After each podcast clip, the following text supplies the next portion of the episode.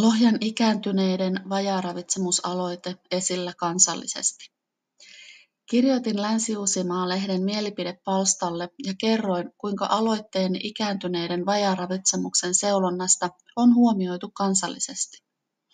Aloitteeni on muuten keskustan uuden puoluevaltuuston hyväksymän sotelinjauksen mukainen ja puoluevaltuusto hyväksyi yksimielisesti sen keskustan linjaukseen esityksestäni. Kirjoitukseni kuuluu näin. Lohjan ikääntyneiden vajaa ravitsemusaloite esillä kansallisesti. Helsingissä järjestettiin 21.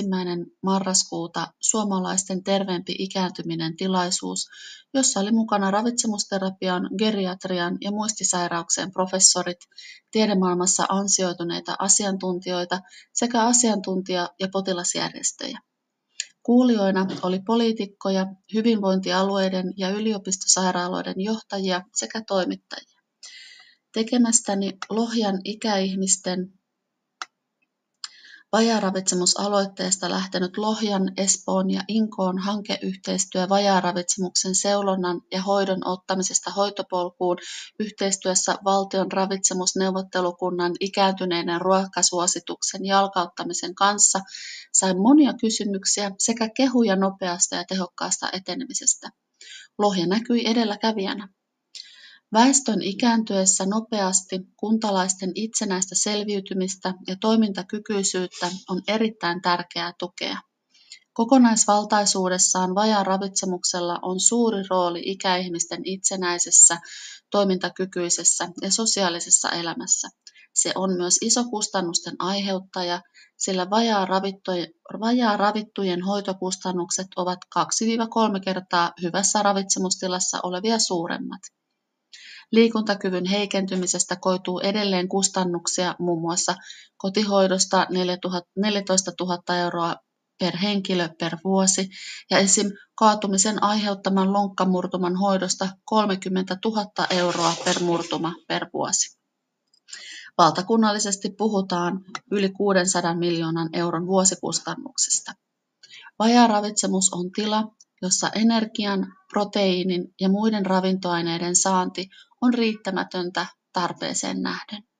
Se vaikuttaa haitallisesti kehon toimintaan, infektioherkkyyteen, sairauksista toipumiseen ja elossa säilymiseen, altistaa muun muassa kaatumisille, sekavuudelle ja yleiselle heikkoudelle. Säännöllisellä lihaskuntoharjoittelulla, riittävästi energiaa ja proteiinia sisältävällä ravinnolla sekä tarvittaessa täydennysravintovalmisteella näitä voitaisiin ehkäistä. Miten hanke on poikkeuksellinen?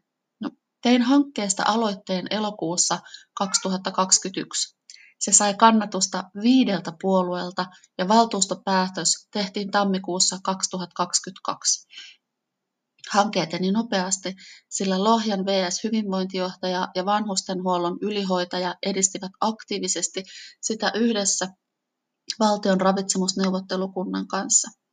Yhteistyön tuloksena Lohjalla käynnistettiin vajaaravitsemusta koskevan käytännönläheinen lisäkoulutus henkilöstölle, omaishoitajille, ikäihmisille ja heidän läheisilleen sekä avoimina yleisöluotoina.